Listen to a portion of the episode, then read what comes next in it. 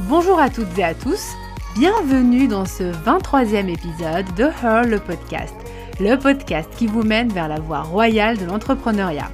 Aujourd'hui, nous allons parler de stratégie de vente. Oui, effectivement, pour faire en sorte de, croître et de pérenniser votre activité, eh bien, il va falloir vendre. Et c'est pas quelque chose qui est naturel pour tout le monde. Hein. D'ailleurs, il suffit de voir les requêtes sur les réseaux sociaux, sur les moteurs de recherche, euh, sur les, les, requêtes YouTube également.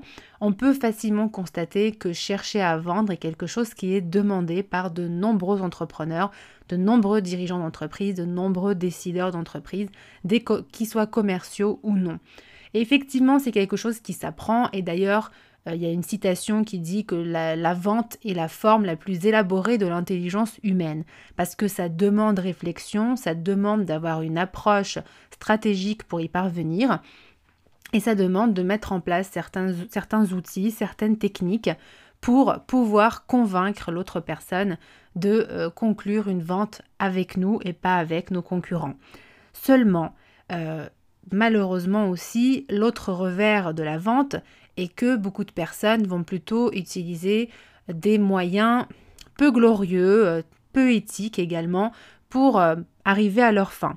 Et euh, c'est en cela que justement, il ne faut pas confondre stratégie et manipulation. Il ne faut pas confondre la recherche de, croissance, la recherche d'augmentation des ventes et la recherche de la manipulation pour parvenir à ses fins. Car entre la manipulation et la stratégie, il y a une grande différence qui est la finalité. Les procédés peuvent être les mêmes, mais la finalité n'a strictement rien à voir. Dans la stratégie, on va mettre en place des actions, on va réfléchir à un plan d'action pour atteindre un objectif prédéfini, mais cet objectif-là est pensé pour apporter de la valeur à sa clientèle cible. Cet objectif-là est pensé pour permettre à l'entreprise de promouvoir, de d'exercer, de, réaliser ses prestations ou de vendre ses produits tout en sachant que ça a un intérêt très très fort pour sa clientèle cible. Donc c'est pas dans un objectif d'arnaque, mais c'est dans un objectif de promouvoir son travail, de mettre en valeur ses compétences, de mettre en valeur la qualité de ses produits, de ses services, tout en sachant pertinemment que la clientèle que l'on vise a tout intérêt à conclure ce contrat avec nous et pas avec quelqu'un d'autre, parce qu'on sait qu'on va lui apporter quelque chose. Et elle est là la grande différence entre la manipulation et la stratégie, puisque la stratégie, a une cause qui est noble, qui est de vouloir aider les personnes à comprendre l'intérêt et la valeur de notre offre. Voilà, c'est simplement de mettre en place des outils, des techniques pour valoriser la qualité de son travail.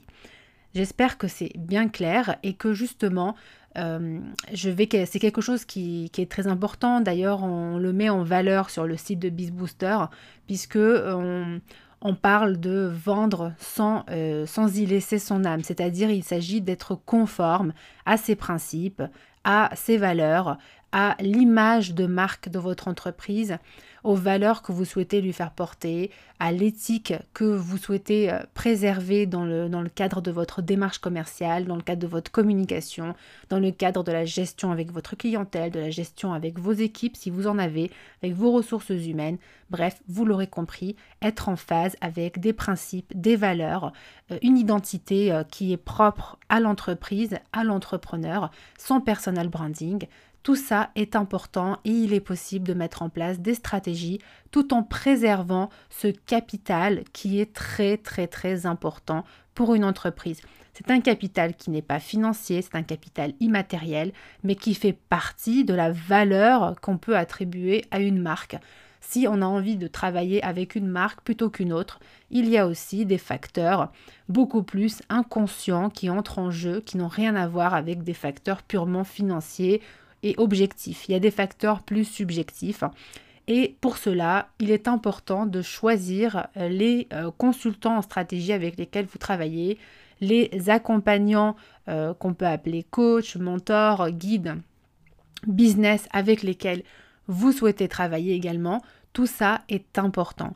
Et du moins, en tout cas chez BizBooster, c'est quelque chose qui est important dans notre démarche qualité, dans la démarche de nos missions de conseil, de toujours respecter l'image, la, valeur, l'authenticité de la marque, de toujours respecter l'identité de la marque, de toujours respecter les valeurs de l'entrepreneur qui a fondé une marque. Tout ça fait partie du processus d'une stratégie commerciale, d'une stratégie de vente, d'une stratégie de positionnement, de choix de niche, de manière dont on va aborder tel marché cible ou tel autre marché cible. Tout ça est pensé bien en amont. Voilà donc c'était un élément très important sur lequel il faut insister.